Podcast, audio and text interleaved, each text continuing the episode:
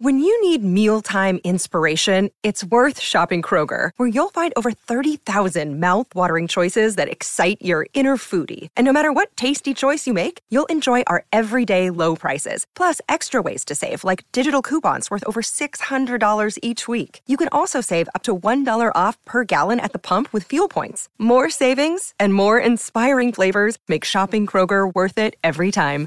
Kroger, fresh for everyone. Fuel restrictions apply. G'day, Mike Hussey here, but you can call me Mr. Supercoach. KFC Supercoach BBL is back and there's 25 grand up for grabs. So what are you waiting for? Play today at supercoach.com.au. T's and C's apply. New South Wales authorisation number TP slash 01005. G'day, Mike Hussey here, but you can call me Mr. Supercoach. KFC Supercoach BBL is back and there's 25 grand up for grabs. So what are you waiting for? Play today at supercoach.com.au.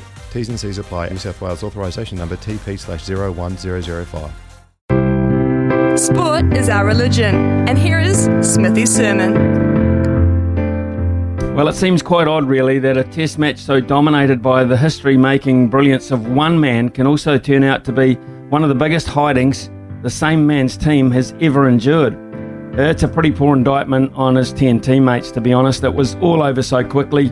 Good in that I could watch the end of the chase, but bad in that I was exposed to Beauty and the Geek. Uh, those New Zealand batsmen have a lot to answer for. But will they? Will there be a review as per the All Blacks and their failings? Will there be any casualties of this overwhelming demise? Probably neither in both camps.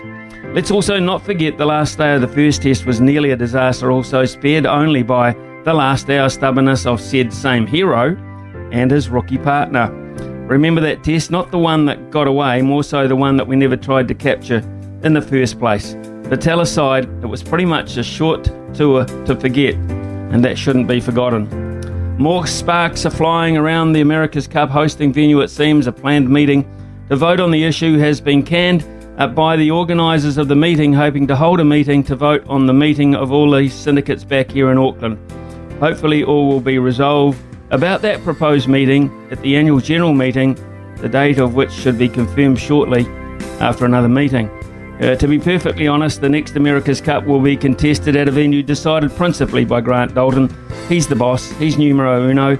It would be fantastic to consider it will be returning to Auckland, formerly the city of sails and now just lockdown HQ. Nice to put some bickies back in the business jar of those who could get some back, but we're told that could force the syndicate into possible liquidation.